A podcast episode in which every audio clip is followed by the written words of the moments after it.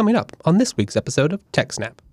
A Dropbox bugs that might be holding onto your deleted files, a new ATM attack that's after your wallet, some top Twitter tips to keep your secret identity secret, plus your feedback, a huge roundup, and so much more on this week's episode of TechSnap.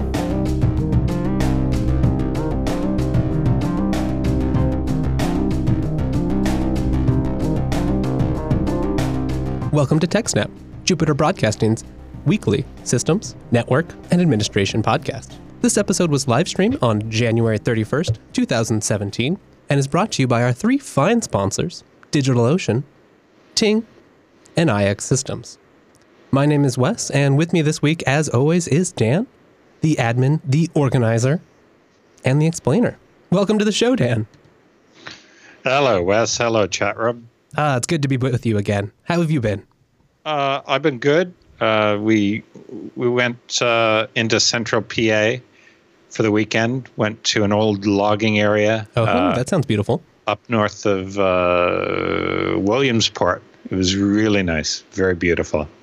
And so now you're here, ready uh, to talk about the latest security news. I am. I am. All right, let's get rolling. What have we got first?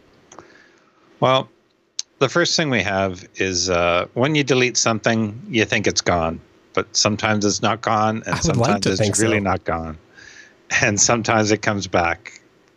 So, Dropbox has fixed a bug that caused old deleted data to reappear on the site. The bug was reported by multiple support threads in the past three weeks and merged into one issue here. An anonymous Slashdot re- reader writes In some of the complaints, users reported seeing folders they deleted in 2009 reappear on their devices overnight. After seeing mysterious folders appear in their folders, some users thought they were hacked. Last week, a Dropbox employee provided an explanation as to what happened, blaming the issue on an old bug that affected the metadata of soon to be deleted folders. Instead of deleting the folders as users wanted, and regardless of metadata issues, Dropbox chose to keep those files around for years and eventually restored them due to a blunder. In its file retention policy, Dropbox says it will keep files around a maximum of 60 days after user, users deleted them. So, you got stuff you deleted from 2009 you want back? Keep it on Dropbox. Wow, that's uh, that's. No, I mean, I can see how something like that could sneak into it. You know, you just miss this bug, but with so many people that using Dropbox as kind of the home away from home, you know, it's the thing that you have that runs on every computer that you have. It runs on some of your, you know, the servers or backup systems that you have. You trust it, you pay for it. Yikes, that is crazy. What what, what struck you about this story? Um, well, if you have sensitive data, do not rely on delete. Rely on encryption instead. If you have sensitive data, you shouldn't have it on third-party systems without encryption. Uh, you should do the encryption and decryption on your system, not theirs. Right, so that they don't Uh, have the key or need to have the key. They never have a copy of the unencrypted data. They never have a copy of the key. They they can have a copy of the encryption key, the public key, but not a copy of the of the private key. So, I thought of a scenario. Just imagine you're returning from an overseas trip, Okay. and you've deleted these sensitive files before you went overseas. Right, you don't want any open trouble up at the lap- borders. You don't want, uh, Right. yeah, Right. Exactly. or maybe it's So- confidential and you don't want, you know, corporate espionage or whatever else. or whatever you- else you might have been looking at. So you get to the border, they ask you to open your laptop. Bang, all these files you thought were deleted are suddenly back in your laptop. That might be embarrassing. Oh, that could be very embarrassing. So, uh, I think about the best way for this is if you need to delete something and be sure it's gone, have it on an encrypted file system, and then when you delete that file system, it's gone. When you delete the key, it's gone. You can't you can't get that data back. Sort of reminds me of Tarsnap. Yeah, you know that uh, that reminds me of Tarsnap as well. It's something something where if you can be sure either in the design of the system that it's secure or a system that exposes enough control that you know how it works. So if you can have your own servers, but if you are forced to use a third-party service, some services place more effort and more importance on convenience rather than your security. And maybe that's fine for you know, pictures from a casual event or, or whatever, but you need to be aware and don't just take short shortcuts or at least be aware of the security limitations and policies and past problems of any yeah. service that you might use. Yeah. Well, m- most GUIs ha- have a trash bin where you can recover the file, but third-party providers, you never really know if they've deleted your data. Um, Facebook was famous for for not really deleting stuff when you deleted it. If you had the link to the to the uh, photograph, you could still get to it. Um, oh right, yeah, I remember that. You deleted the photo, but is it really gone, or is it just the pointer from the URL to the data file merely removed, and the file still exists on disk? And are they doing anything to do it? You know, anything about that, or are they just going to leave it and assume that's good enough? Yeah, but go a bit further. Um, consider you sent an email with photos and you download the photos to your laptop just because you know you've sent it somebody's replied you download it to your laptop and then you delete the photos are they gone well no they're still in the email and depending on your mail system it could be both on your laptop on a, and on the mail server so you start to get paranoid and so you delete the email so is the, is the photos gone now uh, no because you're email app may have a uh, a trash bin, so you got to delete it from there as well. So, but then you got to delete it from the uh, uh, rubbish bin on your laptop because you had it on your desktop and you deleted it from there. Um, but okay, now you delete it from all those places. But is it in a backup somewhere? Is it is it somewhere else that you don't have control of? Um, this is really why you shouldn't do anything personal on work computers. That sort of stuff. That's a great point. Yeah, you don't know yeah. how many places that's synced or what kind of trail that's leaving, and even if it's innocuous, if something yep. bad happens later, you could be on the hook for that. Um, it may be something trivial. You're just talking to your partner about something very of no interest to anybody else. Yes, but right. your business. When you read a written conversation in isolation, it can be interpreted many different ways. And you don't want those private conversations being subpoenaed should something happen at work and they mm-hmm. decide, oh, we've got to have all this data. You have no right over that data. You, you it disappears. Their, yes, right. And it's all those agreements, the network agreements, the right to yep. use, that kind of stuff that you you've already signed those rights away. You've already made these agreements. Yep. yep. You should be uh, realize it, that you're bound by them. It's not yours. Ne- never do personal email on work computers. Never. It's a hard. It's like a. It's it's easy to say. It can be hard to do. But I feel like if you can, if you can set it up, especially now where you know most people have a cell phone or other device that they can use for personal stuff when they need to, it can make it a little bit easier. Yep. Yep. Okay. Well, with that, I think it brings us to our first sponsor, which is DigitalOcean. Uh, DigitalOcean. They're the simple cloud hosting provider dedicated to offering the most intuitive and easiest way to spin up a cloud server. So maybe you've been put in this position, right? You you're worried about your data and you know that the cloud, Dropbox, other things, these are other people's computers.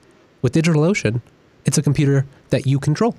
So go check them out. Use our promo code SNAPOcean. You get a $10 credit.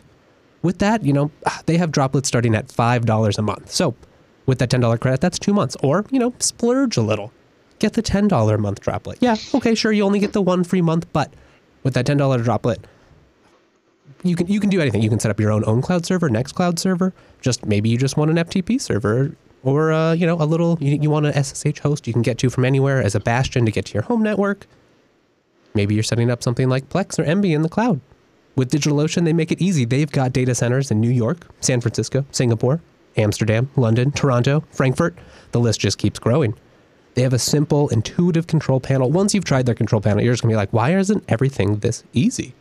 why can't I order food this easy? It doesn't. My I, you know I I get takeout. It doesn't come in 55 seconds. That's for sure. With DigitalOcean, you have a brand new VPS right that fast. Plus, they've got the simple control panel. They've got the simple API.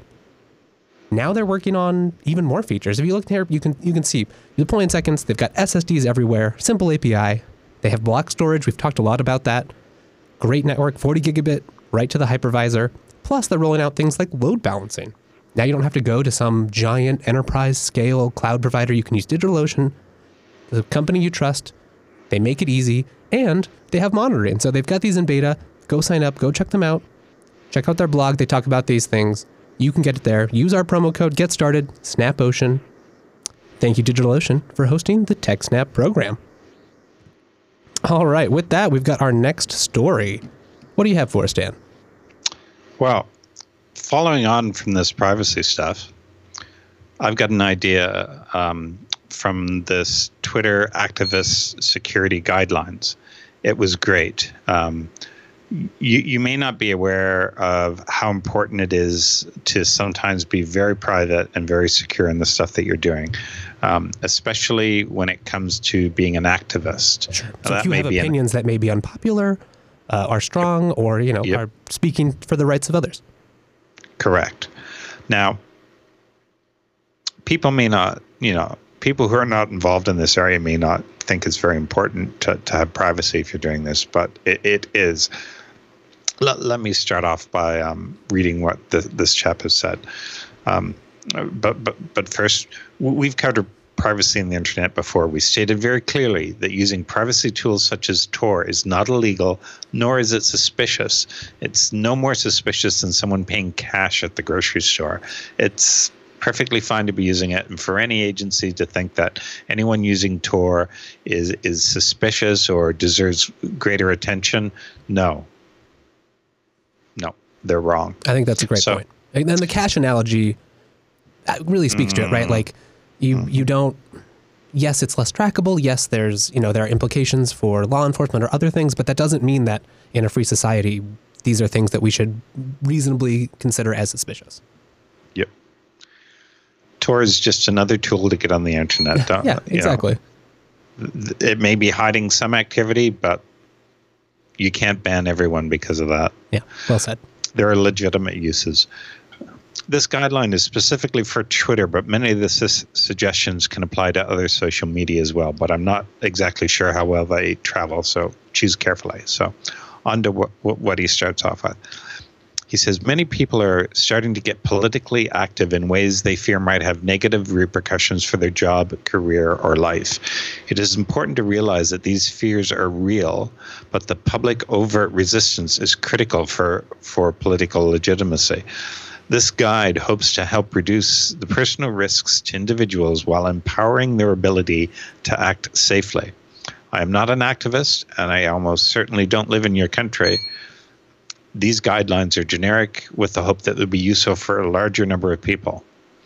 Now, I think you sort of have to think about that for a little while. Why would an activist be in any danger? You know, it's this just isn't someone who's talking about, for example, climate change. They haven't been under attack lately, have they? No, no, not at no. all. No. How about giving me a list of all your climate change scientists, please? Pretty please, thank you. No, don't do that. So he starts off then with security principles to live by. The basic principles of operational security are actually very simple. They're what we call the three C's cover, concealment, and compartmentation. I always have trouble with that word. So from there, he goes into detail about what the these d- different um, categories are. There is more there is more to serious counterintelligence, of course, but keep these three concepts in mind. The two most important concerns will be compartmentation and concealment. In practice, this means that you need to separate your resistance Twitter account from your personal life completely. Oh, that's a good point. Yeah. So basically, you're going to be living two lives. Um, ha- have two different accounts. Never let them meet. Right. Never. In some cases, that may mean two separate devices, right? Yes, I agree. That's a very good idea too. So the car- compartmentation rules create a new unique email address specifically and only for this Twitter account. In other words, don't use it for anything else, only this Twitter account. There are a lot of options here, but seriously consider using SIGAINT or another non US service. There are two things here. SIGAINT, to me, reminds me of SIGINT, which yes. is signals intelligence. But I think this is a pun meaning no, you're not going to get any signal off this account, off this service. The other thing is use a non US service because uh, most agencies tend to be very persuasive within the U.S. and are able to get information. Um, uh, other services overseas aren't so cooperative. Right. It now, helps that they've got the, the pressure here for especially for like Twitter, you know, is an American company, that sort of thing. But so you should you should if you're using yes. other services, be aware of be aware of you know what country they are home based in and yep. who may have influence over them. Yep. Always use Tor when accessing this account.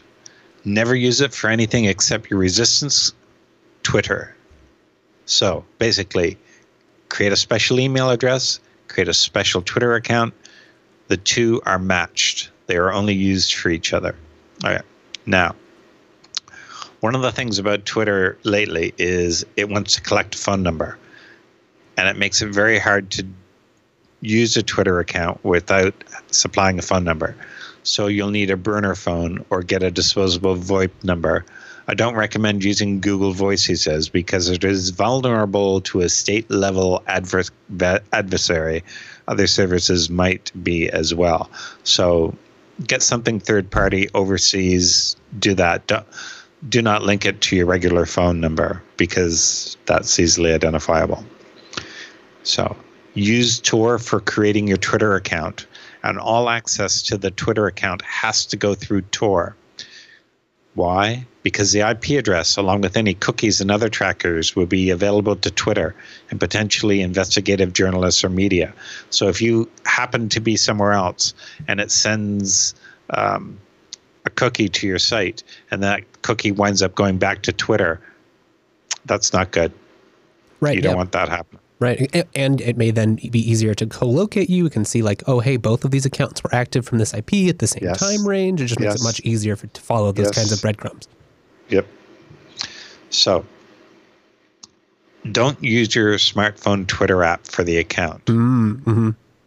The IP address of the phone will be directly linked to your phone account, and you'll be at a high risk of exposure via technical means if you must use Twitter on your phone, and I personally don't recommend it for the for these purposes, make it a dedicated phone only for that account, with no additional information on it, such as personal contacts, photos, etc. Because you know someone might just know how to break into that phone remotely and start downloading stuff. And if all that's on there is your Twitter account, that's good. But if it's personal information, it'll identify you. Right. Even if you just have like a, you know, one of your personal contacts in there. Boom, done. Yep. There's the link. Yep. Use the phone only for that Twitter account. Additionally, it's a good idea for you to use Tor Orbot uh, on an Android phone or a VPN algo if you're technical, Freedome if you're not to exposure to minimize your exposure. Uh, I would just much rather use uh, a special dedicated laptop for doing this and always use Tor. Set, set the lap, laptop up so it only uses Tor and that's all you use it for is is for this account. Right. Maybe you can use something like Tails or one of those systems where you know it's a, it's a live operating system. It boots right in. It doesn't remember anything. Everything's mounted in RAM yep. and it's Tor by default. And it might make sense to pick up a used laptop. Sure. Yeah. Maybe just like an old ThinkPad off eBay or something something you can find local. Maybe even better. Not. A, I would go into a shop and pay cash. Yeah, that's probably the best way. S- some some little secondhand shop and pay pay cash. Uh, don't do it over eBay because the serial number is going to oh, be sure. listed, right. and they may be somehow able to exploit the connection and get information about your laptop. And if the serial number winds up going down, yeah, just avoid that if at, if at all possible. Yep. yep. So, um, this was interesting. Do not respond to DMs or direct messages or direct replies, particularly if there's a URL, because the URL can be used to capture your IP address or exploit your device. So, someone tweets out something to you and they hope you click on it, and you click on it to have a look at it. And what happens? whatever that is hosting that URL registers your IP address. You're in the logs now. You're in the logs, so don't do it. Seriously, don't click on links that are set sent to you via ampersand or DM, particularly if they're behind a URL shortener. But just don't do it anyway. It it's worth like pointing a, out. Oh, go on. Go ahead. I was just saying, Go it seems like same reason not to mix these things, right? Like maybe even you're opening your personal email and oh, boom, it loaded that image file in, embedded in your HTML email, and you're in those logs Yep. too. Yep. Yep. Um, so he goes on to say it is worth pointing out that all URLs on Twitter are redirected through Twitter's own t.co shortener and analytics. So even a safe URL from a known and trusted confidant will expose the IP address of the account that clicks it. So don't click on links. Don't, so basically what he's getting at is if you're going to be posting from the special Twitter account, just post. Don't interact with that, anyone, anything, just post. RMH in the IRC room's got a, just a quick question I thought was interesting. Do you know of anything, Dan, where you can unshorten those Twitter links? So maybe you're trying to get some information on your, but you know, is there a third party, maybe privacy preserving service that can Well, output the uh, full URL? If the if the URL came through on a public tweet, i.e., not a DM, any third party can see that because it's public. Sure. So there's nothing preventing them from clicking on it.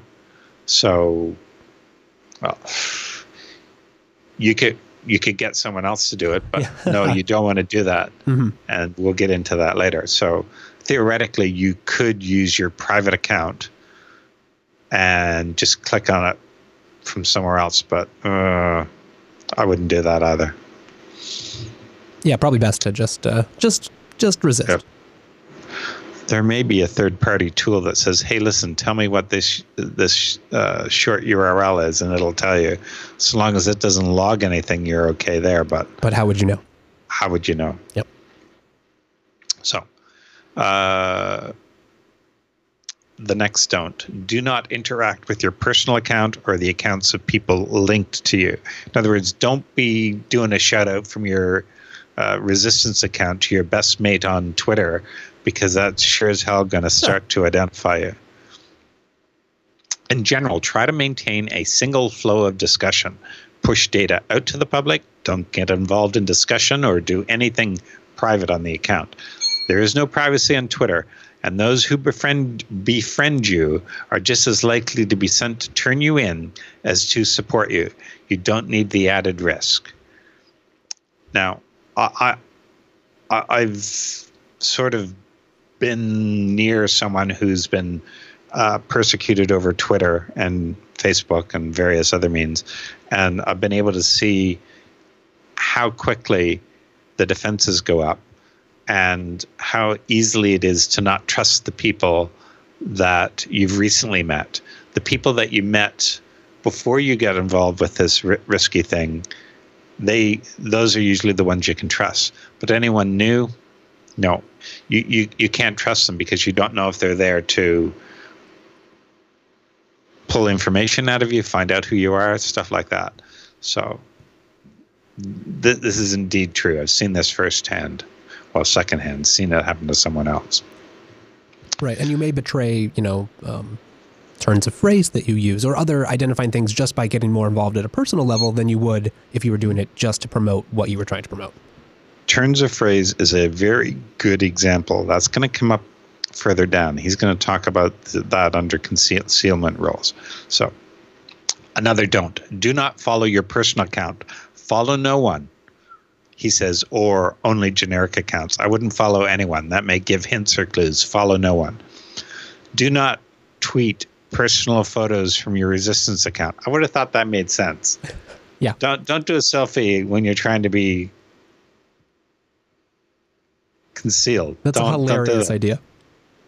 This includes screenshots or anything of a personal nature. If you are including a picture, crop it so that details such as the phone network or other browser tabs are not visible. One thing to keep in mind is most photos or and or screenshots contain geolocation data, but there are tools uh, that will let you scrub that. I've got one on my laptop, uh, uh, Optum or something. I think it may be called. I'm not, I'm not sure. If anyone wants to know, I'll look it up later. Yeah, we'll add that to the show notes. So, use a generic avatar. Don't use your best selfie. Yeah, use a generic avatar. Um, you may be tempted to use a photo or something like that, to, but make sure that it is indeed a generic photo, something you've found somewhere else. Don't right. use your own photo. Something from a, a, random search or something from a very generic search that anyone searching those terms could have found. Yeah, there's plenty of uh, what do they call them where you have all these photos sitting waiting for someone to use? Oh, stock photo type things. Yes, thank you. Mm-hmm. Now, concealment rules. Don't show or tell anyone about your activities. Don't even drop hints.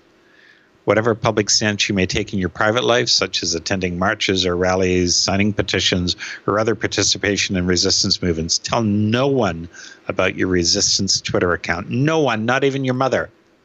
The, not your friends, not your coworker, not your kids, not your colleagues or coworkers. The only way to keep a secret is to keep it a secret. And this seems like it's one of the one of the hard right. These are not necessarily easy rules. This is probably one of the harder ones, especially when you're, you know, you're doing something you're proud of. You want to share it. It's very tempting. Maybe something interesting is happening there. Yeah. Don't. Yeah. Just resist. Oh, that that I would find that part so difficult yeah. to to because it's probably keep. becoming a big part of your life, and you want to, you know, it's it's something you're taking seriously. That's why you're following these rules and watching our show. And you're probably freaking proud of what you're doing as well, and mm-hmm. you want to tell people, but don't don't. Yeah, it's not worth it. The next point do not use work computers or network for your resistance activities. You have no control over them. They can be seized and searched without your permission. You do not have a Fourth Amendment right over them. They may also be running spyware installed by your company or agency to monitor your activities and make sure you aren't wasting time on things like Twitter. Now he goes on to talk about uh, encryption. Do protect your devices by enabling full disk encryption using a strong password, using a password manager, one that stores data locally rather than in the cloud is preferable. Always install patches, patch your shit. And if, against all advice, you actually use a smartphone for your Twitter account, do not use the fingerprint unlock facility. Oh, that's an interesting one. You can be legally or extrajudicially coerced into unlocking your device. What they're saying there is they'll beat you over the head with a rubber hose until you put your fingerprint on there. By the way, I've heard advice about a smartphone with fingerprint um, unlocking. If you feel that you're about to get arrested or questioned by police, turn your phone off. Because when you turn your phone on, it requires a right. passcode. That's a good point. Yeah, on the first unlock, you have to use the passcode. So if you feel you're going to be at risk of having your phone confiscated, do that. Hold the power down button in your pocket, or you know whatever Hold it takes. Power button down and let it shut off. Oh, that's that's good advice. Um, now, here here's what you said about uh, writing.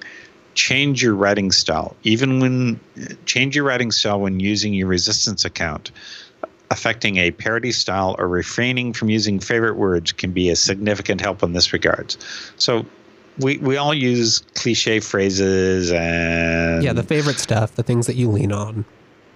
Don't do that. Adopt a totally different style for your writing, and before you hit post, check it and review it and say, "Hey, listen, can I say this in less words? Am I using uh, cliches?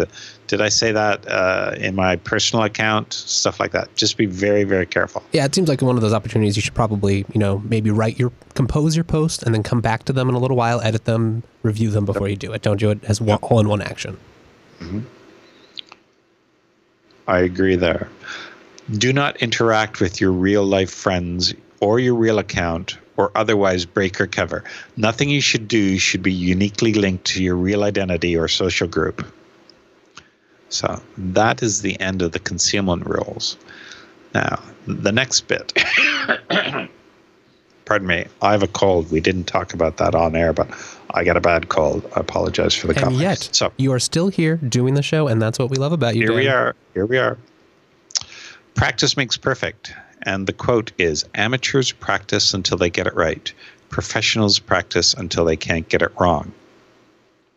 I like that. I like that too. There are a lot of complicated operational rules and guides you'll have to follow strictly and with discipline. If you learn on the job, your mistakes will be linked to the account that you're trying to protect. It would be best that you go through the steps and practice these rules on a non sensitive account. Make sure you're comfortable with them and that you know how to use the tools and that you understand what you're supposed to do And to me, more importantly, why?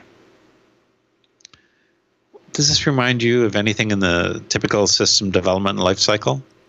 What do you mean? Test, ah, prod. Ah, yes, yes, dev. totally, totally. Yep. Yeah, and, and I, I, like that idea. Yeah, you're right. And so it's like, can you maintain a separate, non-related Twitter account that doesn't expose, you know, isn't your main thing?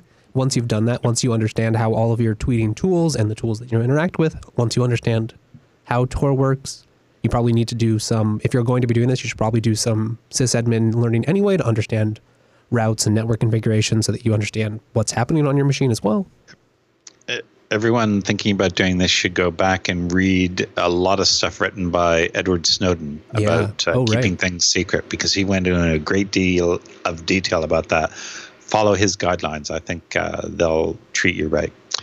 So, some underground organizations have something they call the first and last mistake, which is when you break a security rule and it leads to discovery and exposure. You're the resistance, and you need to make sure you can use the tools of resistance without mistakes. So practice to where it is safe, get the newbie mistakes out of the way, and then implement and operate safely where it matters. That really like is this. common sense advice, but it it works. It's true. But if you're just winging it, you might not think of these right. things. You're more concerned about the thing that you're being an activist about or that you're trying to do. All these OPSEC things are kind of secondary. So we're down into the last two sections now. The adversary. So who are you up against? There are a number of major adversaries that could lead to de anonymization of the account user. These include, but are probably not limited to, Twitter, email phone linked to the account, law enforcement or other nation state powers, news media, investigative journalists, colleagues, friends, and family. So now what he talks about is the capabilities, intent, and opportunity are different for each of those groups, and they require different techniques to prevent exposure and protect yourself. Although it may seem daunting to face this much investigative power, there is now a great deal of control that you have to protect yourself. Much of it does not require a lot of hard work, although maintaining a strong security posture for prolonged periods of time will require discipline.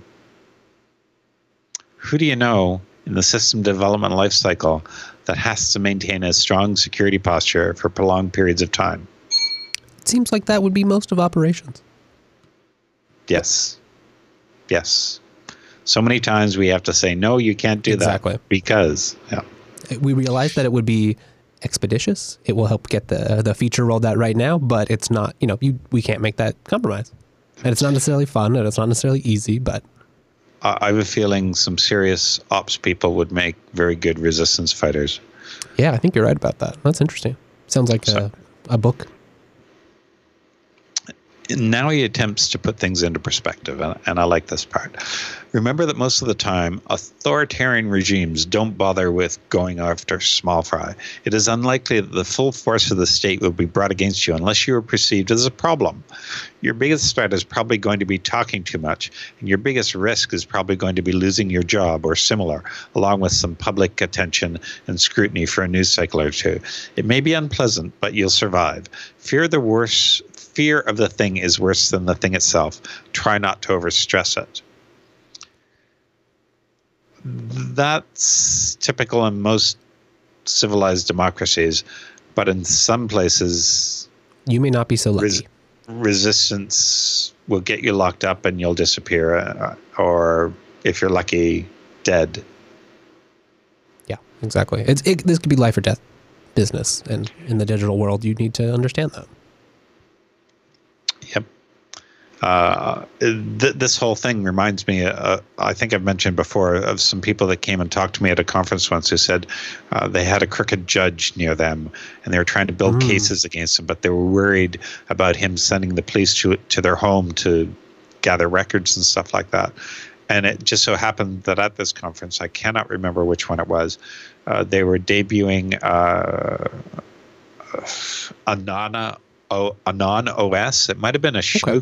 Conference, but um, it was a very nice uh, uh, it might have been either a CD or a thumb drive, but you plug it into your computer, you boot from it, everything runs off the thumb drive, mm-hmm. never touches the hard drive. Uh, once you power off the machine, everything's it's gone. Off.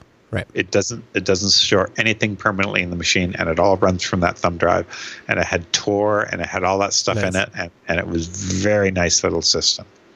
Yeah, that sounds perfect for this use case. Something like that, something you know you can, you know, it's one component of the whole system, but you understand its boundaries, its limitations, yep. and where it doesn't leak. Yep. And that that's key because sometimes people don't understand the precautions they need to take, but just having the thumb drive and knowing that you have to boot off it mm-hmm. and have that special screen come up, that goes a long way to protecting um, novices. Right. It's enough to be like, oh, wait, this is not your normal computer. This is not what you're not signed in with your personal account. Be careful. Don't do it there, do it here. Yeah, exactly. The last bit uh, goes over the mental health, health risks.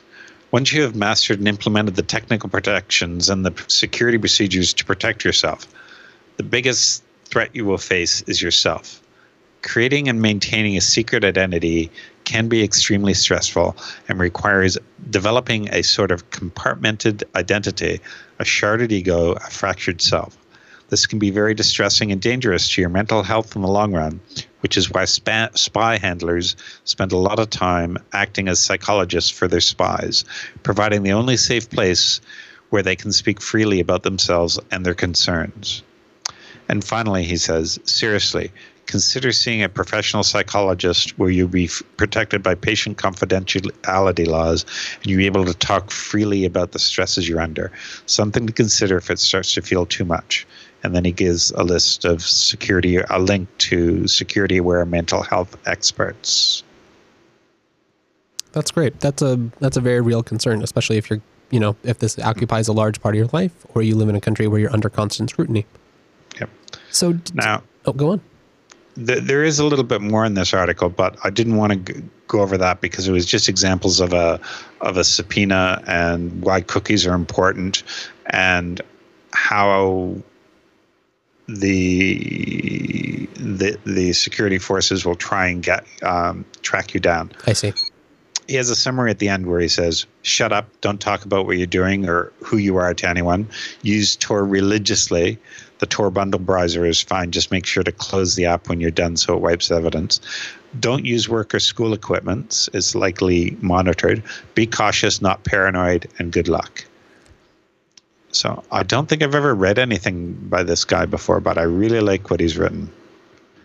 This this is this is very sensible, uh, and I think it's a good guide for anyone thinking about, you know, perhaps becoming politically motivated lately. Yeah, I think so too. Uh, the grugq, and this is over on Medium. He's got his uh, PGP hash up there if you'd, if you'd like to check it out or send him anything. Thank you very much for uh, bringing this up. So do you think this is too much? Is this overkill in any way? Um, no, I don't think. Like some listeners may wonder, you know, why bother? It's just Twitter. You're just tweeting things out. No, it's a big deal. They're really underestimating the bullies and the trolls. Um, people think it's yeah. just words, but but it's not just words. Uh, you can be doxed. In other words, uh, personal information can be spread about you. Basically, your your your name, your address, your family, your friends, your employer. Yeah, exactly. And this has been done to people, and people have turned up at the person's place of employment and taken photographs outside and said, "Oh, I just stopped by so and so's place for a photograph," and these people are known to be concealed carry individuals and they're showing up here and the only way anyone can interpret that is as a threat. Yes as a threat yes exactly.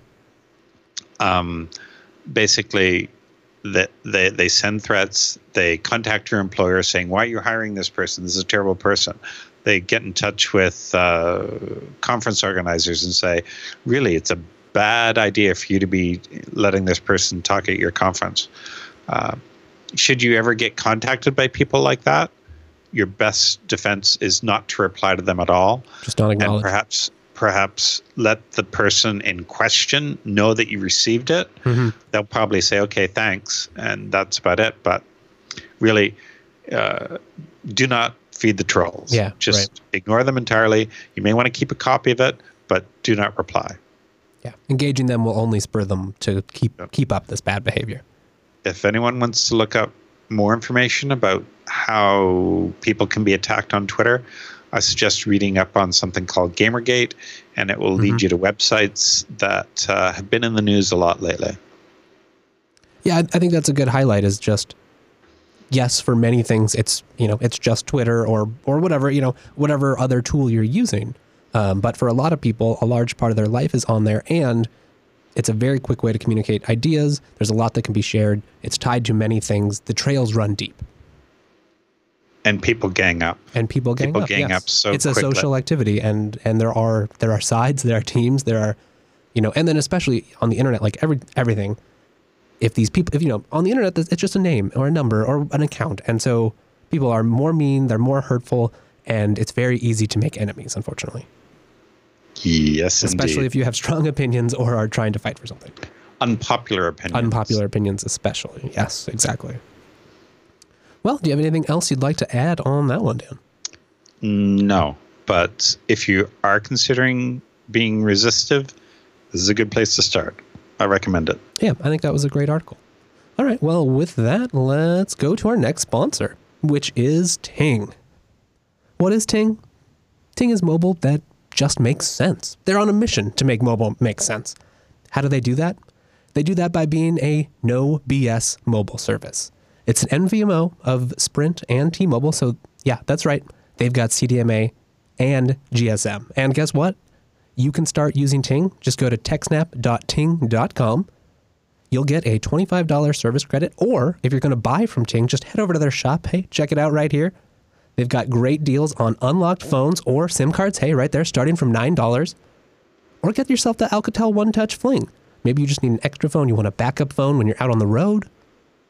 $20. Come on, that's so easy.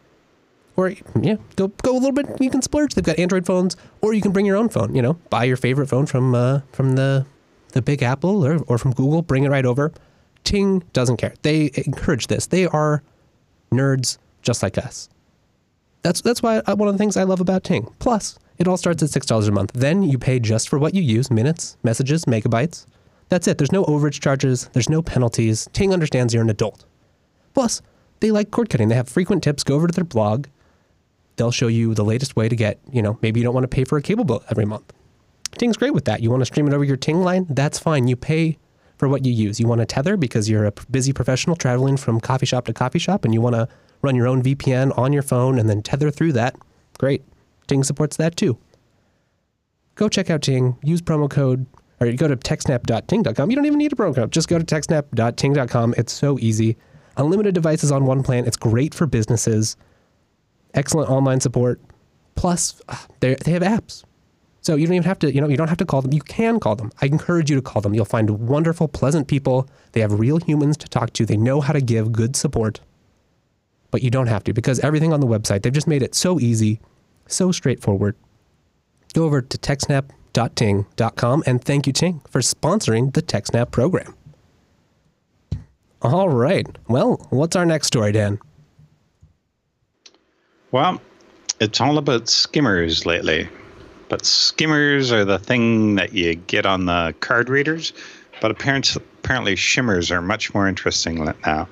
Um, it's the first I've heard of them, but I do recall reading about something similar, but I never heard them referred to as shimmers before. So basically, uh, lately you've been reading about uh, when you go up to an ATM or a cash machine or even the gas pump, sort of reach over and sort of pull at the card card reader just to make sure it's not something that's mounted on on the front of it. Um, but that's not enough anymore. Now they're inside the slot where you insert your card, and the only detection that you may feel is that it's slightly sticky when it goes in, in and out.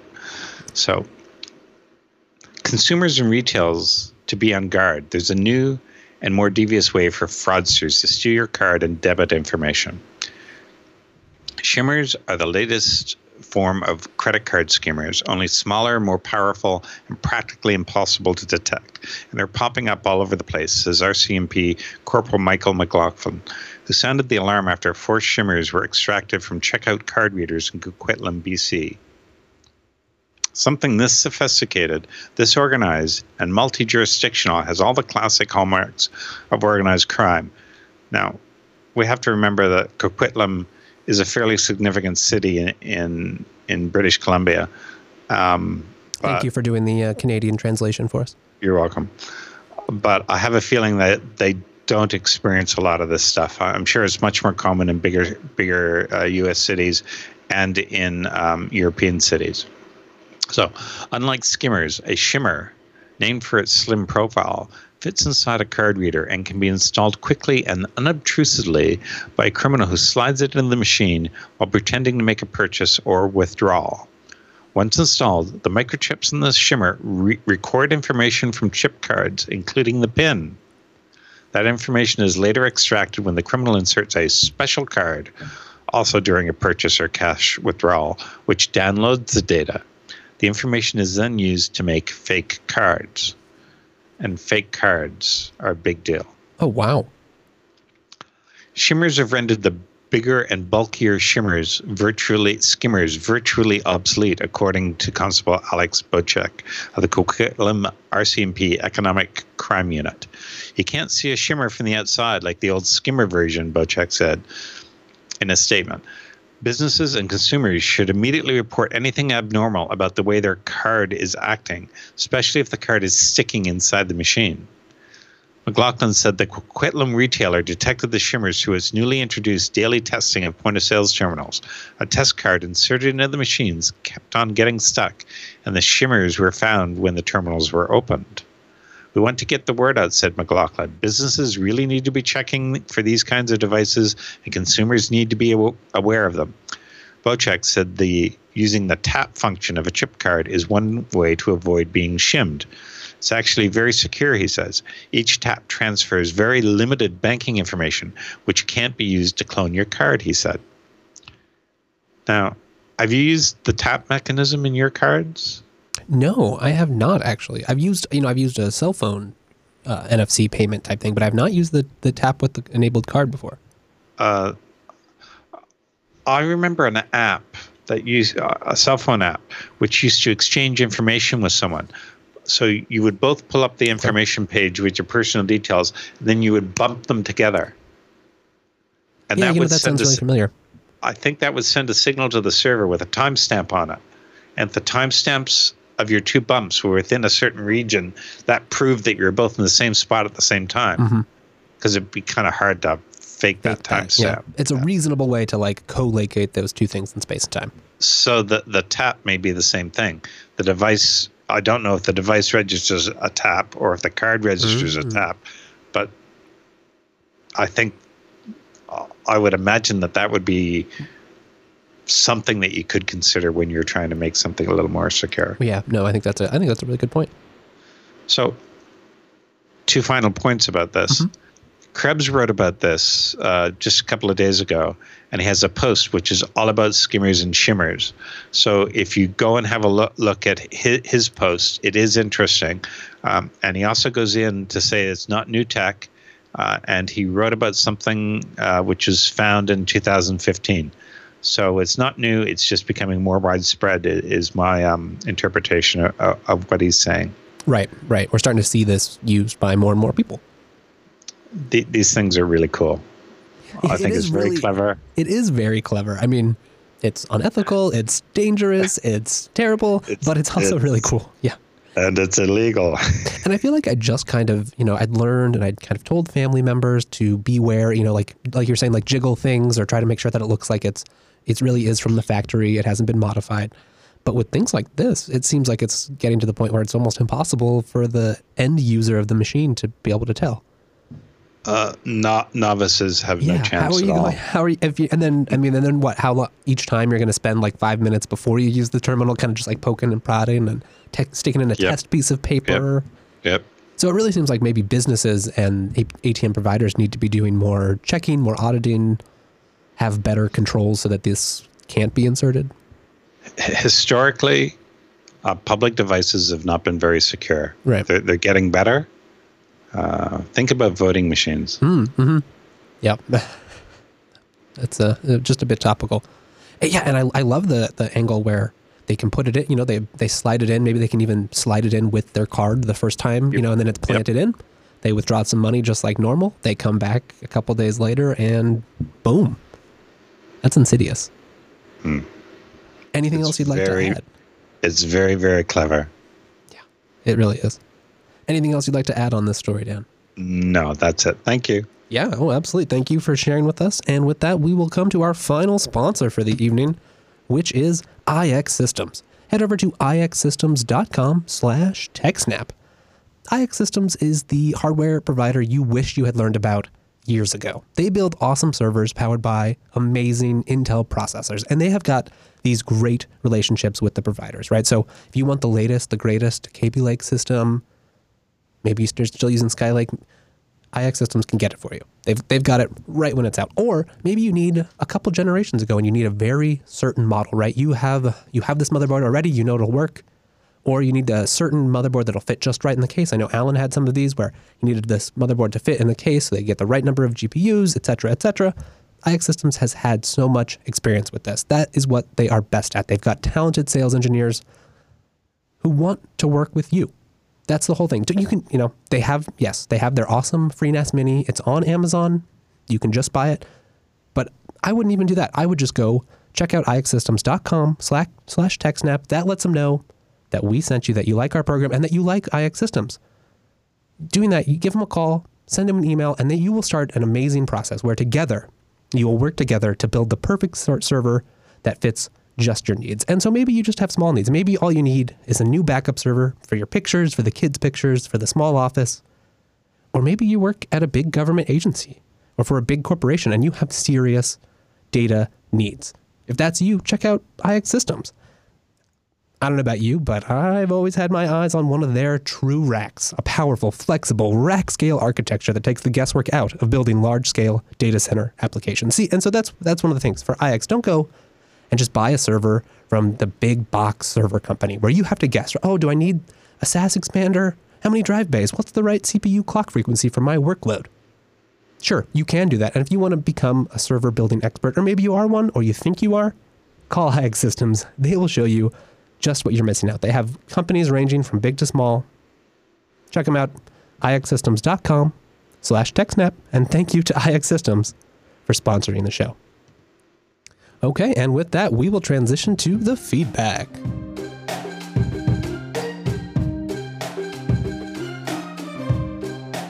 And that brings us to our feedback. What's what have we got in the roster this week, Dan? Well, someone wrote in about my two favorite topics, FreeBSD and Bacula as a portable hey, VM. That looks perfect for the show. Great. It is perfect for this show. So, where did I put it? There it is. So, so this is from uh, Nico. Yes. Now Nico is trying to do uh, backups and Bacula on the cheap by using a portable VM. Now I'm not really sure how how well this is going to work for him, but I did look up some stuff just before the show, and he may be able to do it. So he says, "Hey guys, trying to set up my personal backup uh, game from manually copying." he's trying to step up his personal backup game by manually copying files or running jobs on a handful of computers. He's got two MacBooks and two Win PCs. And since I just heard Dan is the backup man, here I go. He's setting up a VM to run and learn in the process FreeBSD. Good choice. I'll set the VM files to live on an external two terabyte drive with the intention that I'll spin it up to run backups no matter where I'm running it from. So I guess he wants to be able to carry the external drive with him and have his VM on there, and it'll do the backups onto there. So he so could then current- just start it from any computer, start the VM, plug in the yep. external hard drive, yep. and he'd be ready to go, go. Go to one computer, back it up, go to the next one, back that one up. So he's currently using VMware Workstation, which he has running on both his Windows 10 PCs because he doesn't have any servers at home at the moment. Okay. If ever does, it'd be easy enough to copy his VM into it. Anyway, he's seeking some guidance and approach, guidance and feedback on his approach. Number one, would it be better to run the VM OS on one of my PCs, which have SSDs, and present the external drive directly to the VM for the actual backup files. I I think what you should do is have is do something like that. Ha- have the VM running in a fixed location all the time, and have it reach out to the other other systems and pull the data in. Otherwise, it's not your client server approach. I'm really not sure how you're going to have a Bacula FD on each box and back it up that way. Bacula is more of a uh, more of a push solution than it is a pull solution. So it's not gonna. I don't think it's gonna work with with your single external hard drive going from machine to machine. Huh. Yeah, no, that's kind of interesting. That um, it's an interesting approach to try to make work, and I can see why it, it seems very convenient. Um, but you're right that if you're using Bacula like that, you might. There's some considerations. Yep. So, number two, he goes on to the VM wouldn't be on 24 7, but would be on at least a few times a week, enough to let backups start and finish. If Bacula hasn't run in a few days, will it run the highest priority job that device needs? A full backs are on Sunday. If Bacula was off, would it run? Yeah. Yes, it would run. Um, basically, it expires the old jobs and the new job will be a full, even if it was supposed to run on Sunday and didn't run today. You will see the concept of a uh, a job elevation or an escalation. I forget what the term is, but basically, it's scheduled to run as full today, uh, full on Sunday, but it didn't run. So on Wednesday, when it's scheduled to run as an incremental, it'll actually be elevated to a full. See, so that part that part will work. It's good to know that it has that um, you know, it's like got a it, that it has smart scheduling built in because this is something you could maybe set up with Anacron or similar tools, but you'd have to do a lot of work with less feature filled backup solutions to recreate and have that kind of peace of mind. It, yeah, uh, Bacula doesn't run from a cron job. It's uh, it has its own internal mm-hmm. schedule, and it d- does it all from there. So he's got an advantage there. Now, the next thing is how would you approach my scenario while keeping cost at zero and providing some good self taught learning? I would get the FreeBSD installed, get it running, uh, install Bacula uh, Dir on there, install the Bacula clients on the other machines, and get them to talk to the VM that you installed somewhere else. Um, you also need a database server. Uh, you're quickly getting very strong here, so I would put this on whatever machine you have that is the fastest. Right. So now you have multiple services that you're running that, that, that and then maybe the SSD would be nice too for some things.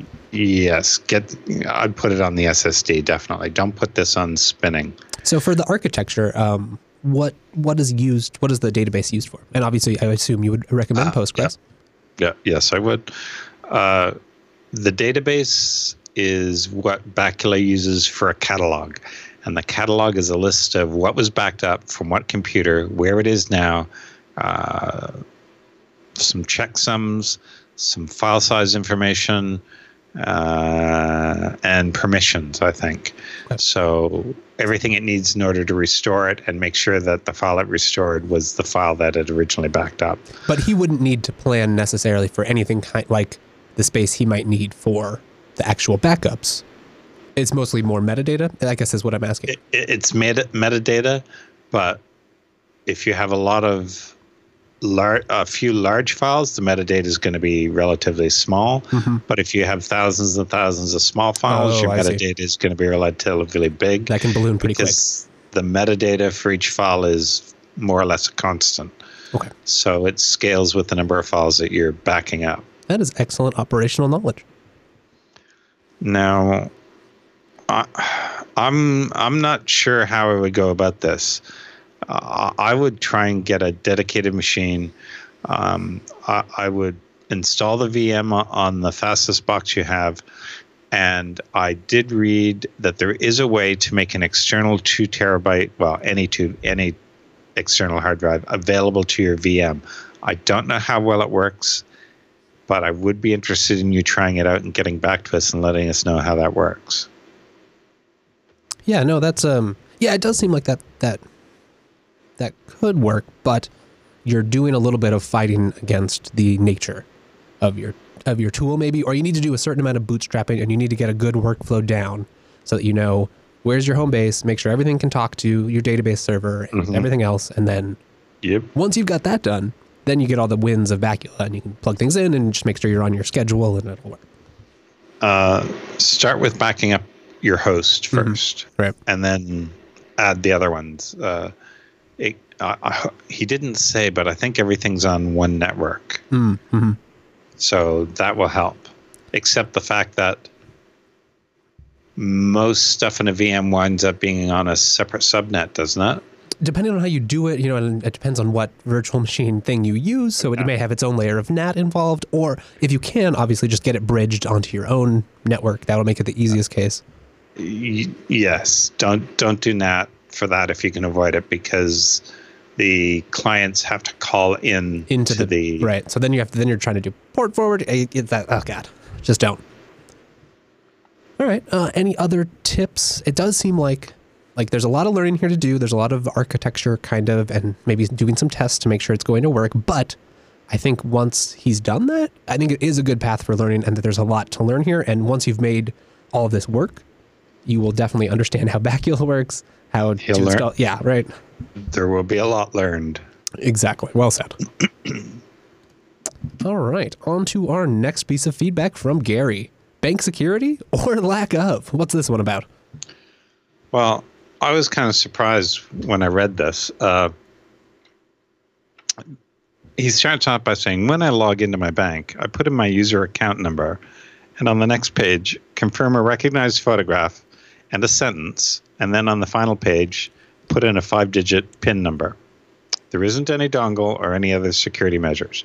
So I know that a previous bank used to do that. They, they used to have it set up so that you would uh, enter in your, your account number, then you'd be shown a photograph that you selected when you originally uh, registered your account, and there'd be a phrase under it.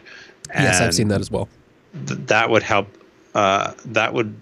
The goal of that is to, to to stop spoofed websites trying to collect your login information because they don't know what your magic Right. In theory, unless they've had a compromise, they can't know what picture and phrase that you've chosen. Correct. So, his concern is the password. The password is only five digits. So, he's wondering how easy is it to break through that? I think that's what he's getting at. So, when he went to change his password, or as they call it, PIN number, I still could only use five numbers and no other characters, but they call it a PIN and not a password. I'm not very happy about that. It's a large bank here in England called Santander. Now, Santander is also around here, not just in England. I'm sure it's the same bank. I can't imagine it's two separate banks. He goes on.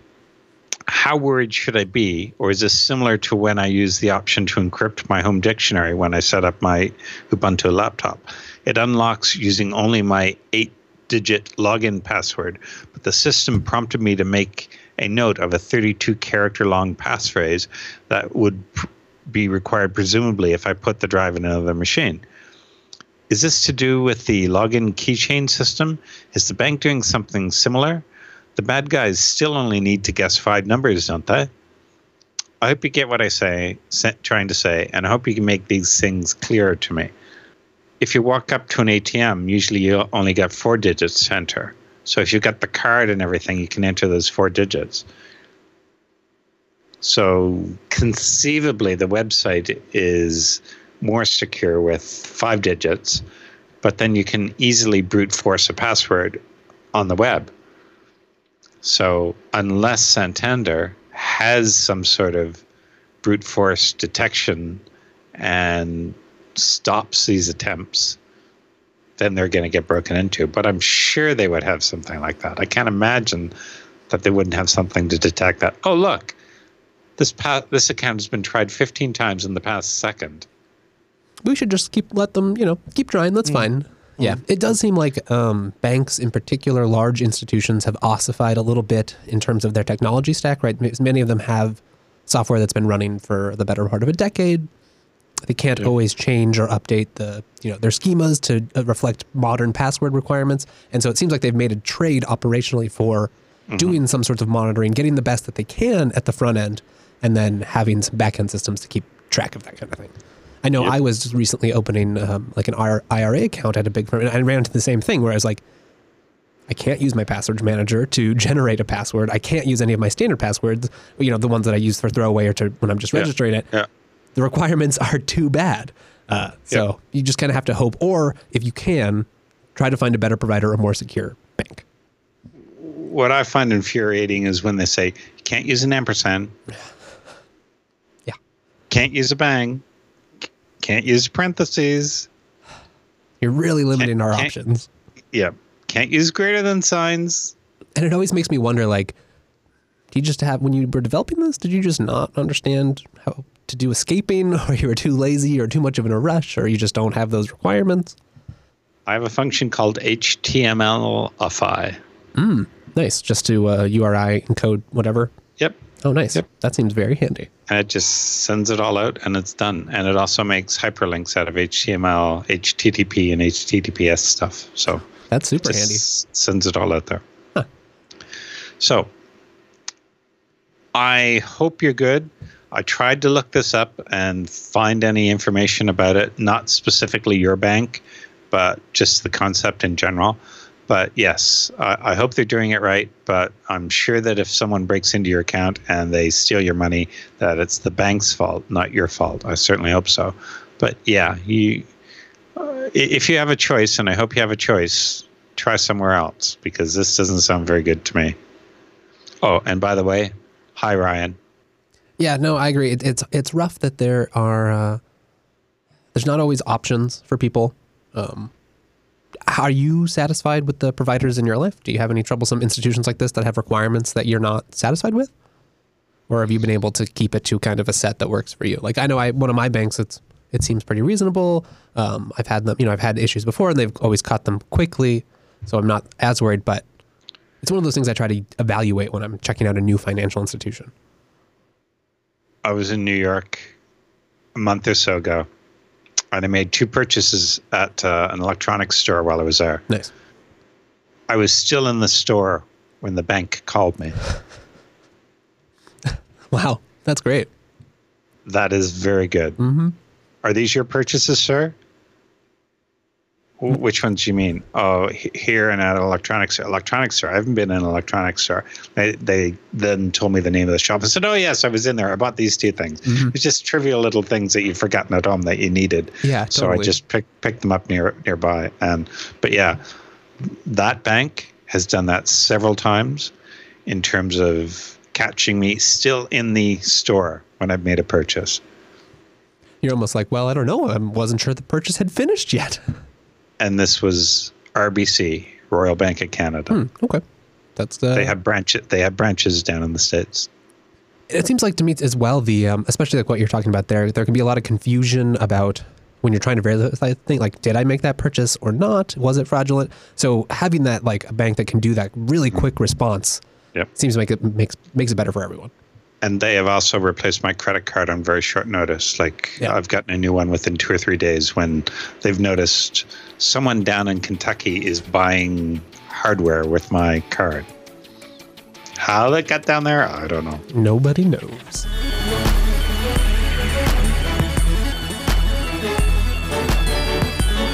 And that brings us to our rockin' roundup. What's our first story, Dan? Our first story is about a hotel ransomed by hackers as guests were locked out of their rooms. Oh my, that sounds terrible. And as a hotel guest, I would be quite frustrated. Tell us more. Well, it's the old uh, crypto locker, or um, we're going to ransom your computer off by encrypting all the files and you can't do anything with it. So apparently, someone clicked on the wrong thing and their computer systems got compromised. And while the guests uh, could get out of their rooms easily, they could not get back in because it was all key card readers. So the attack, which coincided with the opening weekend of the winter season, was allegedly so massive that it even shut down all hotel computers, including the reservation system and the cash desk. So, after they paid 1,500 euros, they got it all back. But um, this this would be interesting. Imagine all, all your hundred and how many guests was it? 180, something like that. 180 mm-hmm. rooms. No, I wouldn't know what to do. No, and that's one of those things. Like um, key cards are very convenient things, but I've had this thought about like the apartment building I live in. Um, or past apartment buildings where if something goes wrong or even like a power outage, there's a lot of times where it's like, well, suddenly my only way of navigating through this building is done. What do I do? Yep. What's my backup plan? And like the building has those plans, and obviously they did as well, except not a great one. Um, but a tiny little glitch in this, and what are you what are you going to do? Well, how you have to either pay money or you have better trained staff or you yep. know contractors that you can call in to help you. But that's none of yep. those are good options. Or don't let everybody write to everything. Yes, right. Uh, yeah. Do you do you have a flashlight just inside your front door? I don't know that I do. Yeah, actually, no. I have one. Uh, I have one on the counter somewhere, so it is ready. I should put it right by the door, though. That's a great idea. Yeah. So I've got the keys on a shelf, uh, like a, a, key rack above the shelf, and then just below it, just inside there, is a is a flashlight. Okay. Oh, I like that. That's a good idea. Okay. Well, okay. Uh, anything else to add on this first one? Uh, no, I just find it very interesting that yeah. uh, they're, they're, they're changing back to uh, old fashioned locks with keys. Really? Wow, that is uh, that's quite a big change. But um, it, it, gives you a lot more. Cha- it gives you a lot more actual local control. And if you don't have the in-house op- expertise to manage these big complex systems, then yeah, maybe it is a better choice to go back to the simple old school. Mm-hmm. Our computers kept crashing, so you know we got typewriters. But hey, if it works. Okay, next up, what do we got? ShmooCon videos. If you've never heard of ShmooCon, I've been to two of their conferences and they are very good. It's uh, in Washington, D.C., or somewhere in that area. And uh, it's always about this time of year, and um, their videos are out. The conference was two weeks ago on the 15th. Yeah, it's about two weeks ago. So they have 41 videos up here, and I would recommend going in and watching them all. Just put them on in the background, much like you do a uh, TechSnap podcast, and just listen to them because you will probably learn something very interesting. Yeah, it looks like they got some interesting stuff in here. Uh, UTF Zero, secure hardware design, DIY mass production, and Amazon Prime. Like that's uh, that's interesting stuff. For 35 years of cyber war, the squirrels are winning. I will definitely do that, and I'm always looking for more more talks to have in the background, that kind of like good mix of technical stuff where sometimes it's exactly what you want and you sit there and you listen for a half hour solidly, or you're working on something else or you're updating SSL on your servers and you need something a little bit more interesting in the background. Have you watched the, any of these ones? No, I haven't. I only just found this uh, yesterday, but I've been to, like I said, two of these conferences, and some of the more interesting ones were lock picking that was very interesting. Learning how to pick locks. Oh yeah, that's interesting. That's fascinating stuff. Okay. And well, these talks vary, vary from 20 minutes to two hours, I think. So you should be able to get through it in a week or two. There's something for everyone. Indeed. Okay, and then on to our next topic. What is this? This is an interesting Google SRE. So it's their site reliability engineering uh, document. This actually came up at work today. Uh, someone pasted this into one of the work channels, and it's. I think what they've done is they've gathered all the knowledge of all their SREs, which are site reliability engineers. So those are the people that are responsible for making sure that the systems are running. These are the people that get paged in the middle of the night, and they do everything they can not to be paged. Um, I know a couple of these people uh, that are either still current or are former SREs, and they're very clever people. They they they know a lot, and they're certainly beyond. Uh, my capabilities. Yeah, I think that's something I've always found interesting about that is they I mean it sounds like from hearing insider reports, Google the way Google runs now really does depend on having these excellent SREs and they kind of form this um, this this hybrid where they are you know they they focus on site reliability, operational health, and that thing, but they're also very skilled. They know they end up learning a lot about the products. Uh, they have development skills. They are tasked to challenge you know solve problems at scale, improve the tool sets that are cross-cutting concerns across the whole organization. So it's really neat to have a whole book of their like top tips, best practices, the operational knowledge kind of distilled for you. Yes, um, I'm sure that a lot of people are going to be reading this. It, it's not going to. Um, it's not not to impinge on it, Google's territory. This stuff, but it, it'll certainly help a lot of other organizations up their game. Exactly. Okay, up next, booted up in 1993, this server still runs, but not for much longer. Time is running out on a system that never had an unplanned downtime. Wow, 1993. Yep. Uh, geeks are always uh, sort of mixed about bragging about uptime. On yep. one hand, your uptime means it's very reliable, it's not gone down accidentally. But on the other hand, have you patched it? Yeah, exactly. Are you running the latest software? Have you patched your S? and lately we've had to do a lot of patching. And there's this old, uh, like, uh, you know, old style kind of admin stuff where, yeah, well, we configured it all, but we don't ever have to reboot it. So why would we have enabled the service at boot? Or, you know, if you if you're not rebooting it, you might not know that even on an unplanned failure, does it come back up? Yep. Uh, Michael Lucas once told me that all services must start at boot time. Uh, if they're not and you have to go in manually, you're going to get stuck in the middle of the night going in and fixing something. But the, the, this machine is very impressive in terms of the length of time that it's been running and the fact that it's a system from 1993 still running. Not not the fact that it's still up. Just running at all. But still running from back then.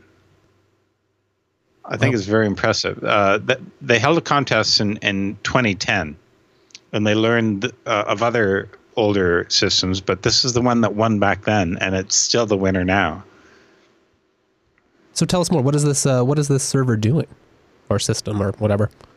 Well, it, it's a fault tolerant system, and never shut down on its own because of a fault it couldn't handle. Wow. But they don't have a maintenance contract. They buy third party. They buy parts from a third party vendor but they say that Stratus, the manufacturer, may probably still has parts for it in stock. Uh, even though the system has a character-driven interface similar to an old green screen system, nice. the users like the reliability of it, and the screens are actually pretty simple. It's they. I don't think they actually go into any detail of what it is, but um, Great Lakes Works is now part of United Steel Corp, after a deal completed in 2015, and there's a plan to upgrade the system in April uh, of this year, and at that point the Stratus will be retired. Um, they're not sad. quite sure what they're going to do with it afterwards. Maybe you'll see it on a uh, state auction site near you. Get a yeah, little piece of history. I cannot imagine the power consumption oh required oh there. Gosh, yes. Uh, that's the unfortunate part. It's like I have I've had some of those old systems that I've come across or friends had, and it's like, well, I could plug it in, it still works, but do I want to try to support it? The answer to that has been you, no. You can heat your home with your own personal rack. Be like Dan. Don't pay a power bill, or don't. Well, yeah, pay don't a power pay bill. Don't pay bill. a heating bill. There we go. Get yeah. the wrong one. Okay, next topic. DigitalOcean SSH key authentication security risk. This is important. We've got a lot of DigitalOcean fans here. Tell us more. Um, the easiest way to describe it is if you install a droplet, then take a snapshot of that droplet, and then create a new droplet from that snapshot. The Etsy SSH SSHD config file is not what you expected it to be. They've added back in password authentication equals yes. So that's a big deal for some people. Um, if you have monitoring of your system to see whether or not port 22 is answering, you can easily do it to see whether or not you get a password prompt. And if you don't, then you're okay. So you could add that into your monitoring. Um, apparently, this problem has been fixed already, but uh, it was an issue for a while. Um, it's I don't know how many people it's actually affecting. I don't know if it, if it's all Ubuntu or if they're doing this to all the operating systems. I don't remember this happening to my FreeBSD droplet, not at all. But I will check it. But I know that I already have a check to see whether or not password whether port 22 is open. I've got it rather well restricted anyway, so not everyone can even get to a prompt. Yep. And you know, and it may not affect you as much if you have something, you know, like first boot scripts or other things that are customizing or running configuration management to provision a server. But I know I've certainly done it before um, and had confidence in that, like, oh yeah, I just spun the server up and I'm not, I don't have time to, I was going to test it on something or, or whatever. Uh, knowing that, yes, well, it only has my key and my key is good, so it should be fine. But it's uh, good to have this talked about. I'm glad I'm aware of it. I will definitely go yep. double check my servers. They were talking to DigitalOcean about it for a while, and I think they've got it resolved now. Um, the original plan was to make it easier to get into the droplet once it's right. first spun up, but the pattern that I think they're using here is I have one one droplet here, and I'm going to replicate it all over. Yeah. So I think that, that that was the use case, and the original use case I think was just different from what it was being used for. All right. Well, uh, go check that. Go check yours. Make sure SSH configuration is something that is worth getting right. Okay. HP recalls 101,000 laptop batteries due to fire concerns. Yikes. I am glad I don't have an HP laptop. Yep. Um, the Consumer Product Safety Commission has issued a notice about the recall, which affects around 101,000 computers. Computers, not not cell phones, but computers. And they're HP Compaq, HP ProBook, HP Envy, Compaq Presario, and HP Pavilion laptops purchased between March 2013 and October 2016 may want to check their battery. If the barcode starts with one of these values, company says the best course of action is to pull it out and ask for a free replacement. Melting, charring, That's battery terrifying. overheating, thousand dollars in property damage. These are all scary, scary phrases. I mean, batteries are serious technology. You know, there's a lot of uh, confined metals and other such dangerous chemicals. We've seen a lot of yep. like the Samsung stuff. It's hard technology to get right. So I guess in one sense, it's not yep. really surprising. Um, and it does sound like they're doing the good thing of, you know, giving you free replacements, etc. Yep. So that's good to see, but uh, watch out. I think I think some of my family just got a new HP laptop. So, but you said this was uh, it's no longer the case. It was affected certain years, right? Oh yeah, okay. March 2013 through October 2016. Yeah. So anything you bought check. in the past, you know, anything you bought in the past month or so should be okay. okay. Oh no, those are manufacturer date, oh, purchase dates. Yeah. Okay. I think they're okay now. Perfect. All right. Well, now we've got a Krebs story: a shakeup in Russia's top cybercrime unit. Yep.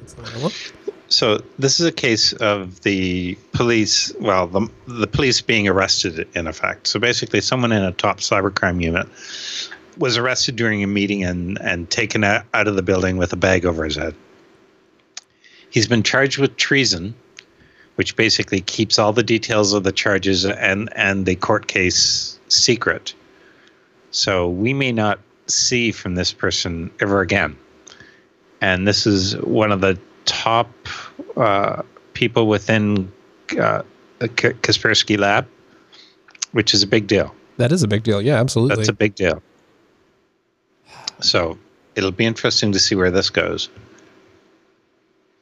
Russia is an interesting place these days, and uh, clearly there's a lot of connections behind the scenes that maybe we don't get the full story on here. So yeah, we'll have to check I'm back sure, in with Krebs on this later. Yeah, I'm sure there's a lot of things going on that we don't know about in this story. Okay, so for an entirely different twist, now we've got something about hardening Windows 10 with zero day exploit mitigations under the microscope. Windows 10 yes. is not something we always talk about, or when we do, we kind of talk about the how is Windows getting exploited. Uh, so this is a nice twist on that. Um, I'll give you the overview. Uh, the author was looking at um, a vulnerability, some, something that had uh, he had recently been investigating. I got a cough. Back to this. Uh, let's start again. So the, the author was looking at the at this vulnerability, but then he realized that someone else was writing about the exact same thing. So he quit the idea of doing a write up. But when the fix actually came out, he looked at the fix and said, "Oh, that's not exactly what I was writing about, going to write about. So let, let's look at it again." And he went in and he found that these pointer verifications were exactly the hardening, hardening mitigations OS are put in place but that they can still be quite easily bypassed, bringing back the usage of the read write primitive. Now, he goes into a lot of detail of code that I did not bother to try and a- analyze or figure out what he was doing, but he goes into a lot of detail uh, of how this works and how he's able to basically bypass the mitigations that have been put in place. So it's time to go back and do a little more work. Yikes. But that's good. It's it's actually a very interesting po- po- uh, post. I don't I did not know that much uh, kind of about this level of Windows 10 kernel security features. Um, and as a Yeah. source, it can be harder to research. So this is a you know this guy's obviously an expert. Um, has done a lot of work here, so it's a good read. It is. It is. It's very interesting.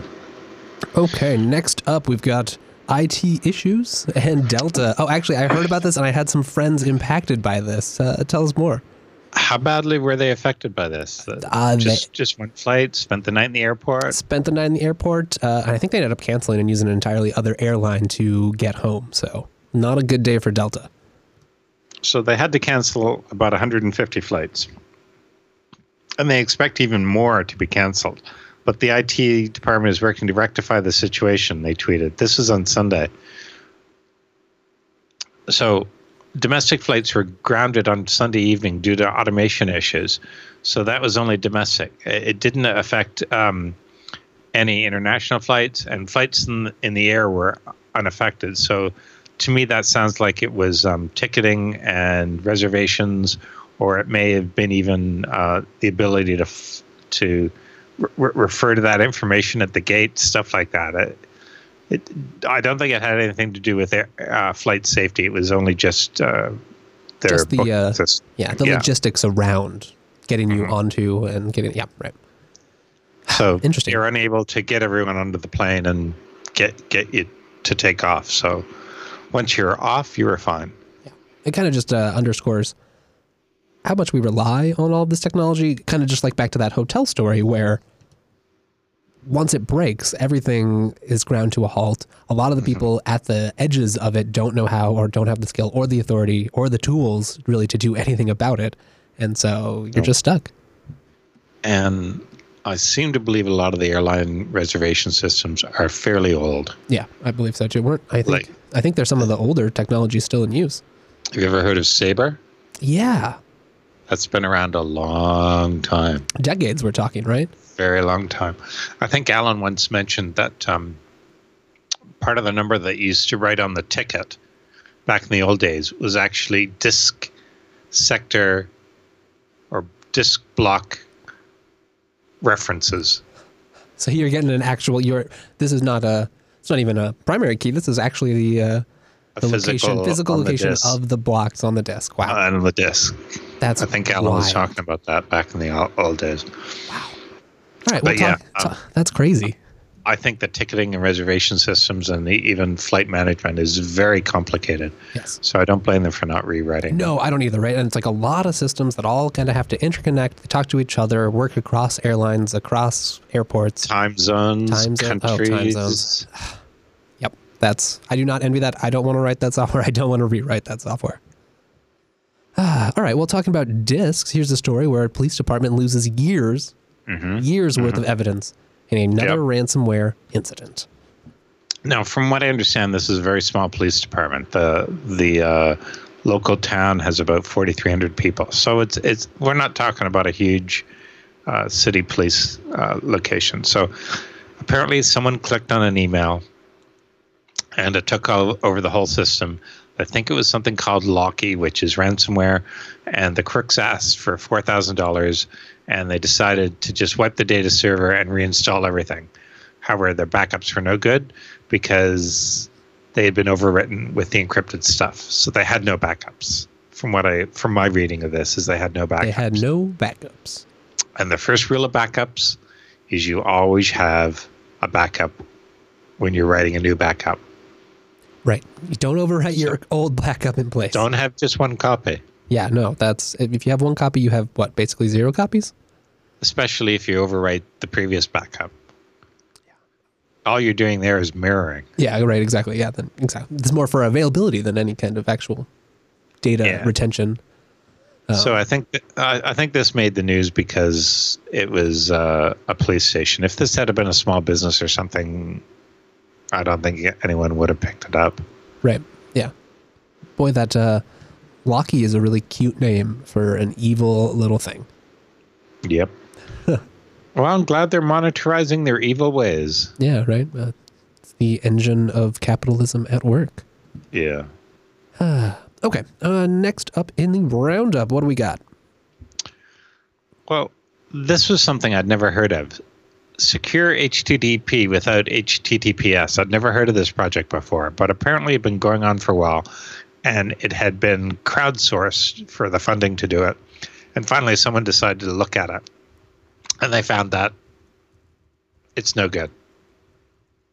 They did a review, they re- released the review, and now it's no longer available. You can't buy it, you can't find it, it's just not there. So I don't know whether this was malice or just lack of experience, but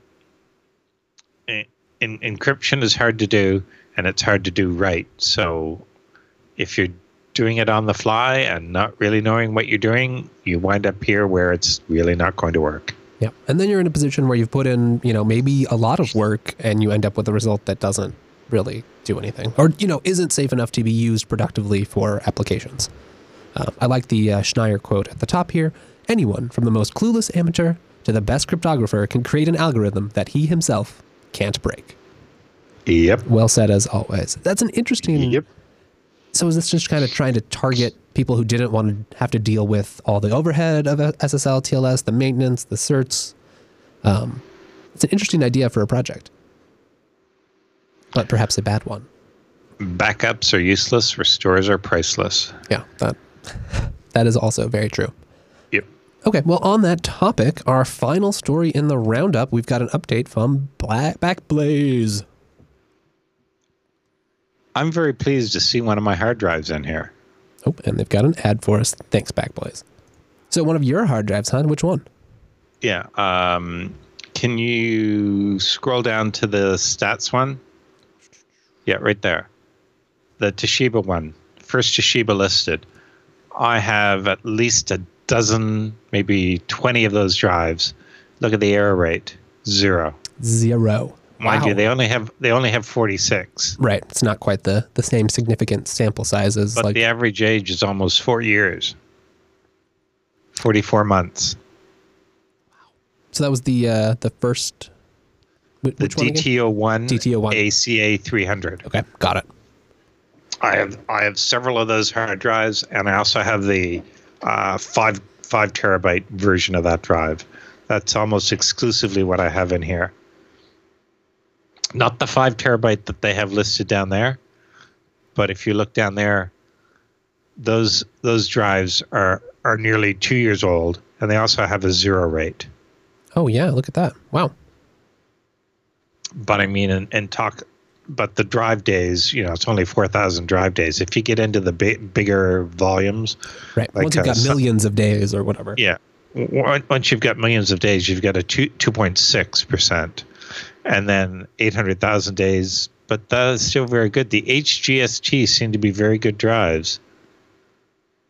Uh, And so, for But- anyone who doesn't know, um, Backblaze has recorded and saved daily hard drive statistics from the drives in their data centers since April 2013. And so they've kind of been publishing every now and again, I think maybe even at regular intervals, they have one of these update articles and show you, hey, this is what we use. It's neat because it gives you an eye, and most of us, I am not, I do not have access to this number of disks from diverse providers running in daily use. I would have no way to comp- compile this data set. So it's really neat that they're willing to share and talk about.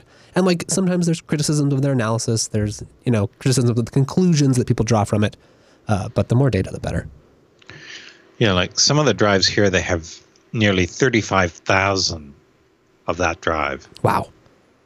and in other cases they have less than 100 like less than 50 of my version of the drive but still they've had no drive failures there there are some all, all of the let me see all of the items with less than 100 drives have had no drive failures anything with less than 200 drives no drive failures oh no sorry the seagate had 184 and they've had seven drive failures. So anything less, less than 100 drives had no drive failures. So it's not very, it, it's a small sample. Yes, it is a it is a that is definitely a small sample, but reassuring for you nonetheless. Yes, it is. Anything else Yes, uh, stand out in this article for you? Um, the average the average failure rate down at the bottom right corner, just under two percent. So two percent of drives over last year. Oh no, that's only the past three months. Hmm. Okay. Yep. Interesting. Yeah. Okay. So this is 10 1 2016. So October 2016 through the end of 2016. Yeah. Okay. So they had about a 2% failure rate there. That's interesting. Hmm. Yeah. Okay. Out of six million dri- drive days, Yeah. seventy-two thousand drives. That's not bad. That seems pretty reasonable. Especially when you consider like, you know, these um, spinning, actual spinning drives. It's almost a drive a day for a year, but over three months. So it's So it's compressed. four, four, four drives a day. Yeah. Okay. That makes sense. That keeps you busy. And thank you, chat room. Uh, chat room has delightfully pointed out that they do this quarterly. So uh, we can look forward soon to another installment from Backblaze. Thank you, chat room. Thank you, chat room. You're ever so helpful. Anything else you'd like to talk about in today's show? I have an APC PDU 7900, which is acting up and needs a new PSU. That's a So. I have a second one here. I'm going to install it sometime over the weekend. That's what I'm going to be spending my weekend. hey, that's exciting. Uh, is this one Yes. with like remote management type stuff? Can you power things off and on? Oh, he's got it. He's going to show. It's this thing here. Oh, nice. Yeah, look at that. So it has a a serial console port and a data port, internet port. So you can actually SSH into it. That's You awesome. can put up a web, web page. Um, the only thing is, there's no ears on this one, okay. so that's a pain in the That ass. is a pain. So, yeah. uh, I have to take the old one out, take the ears off that, use this Put it one. on there, then put it back in the rack and all that.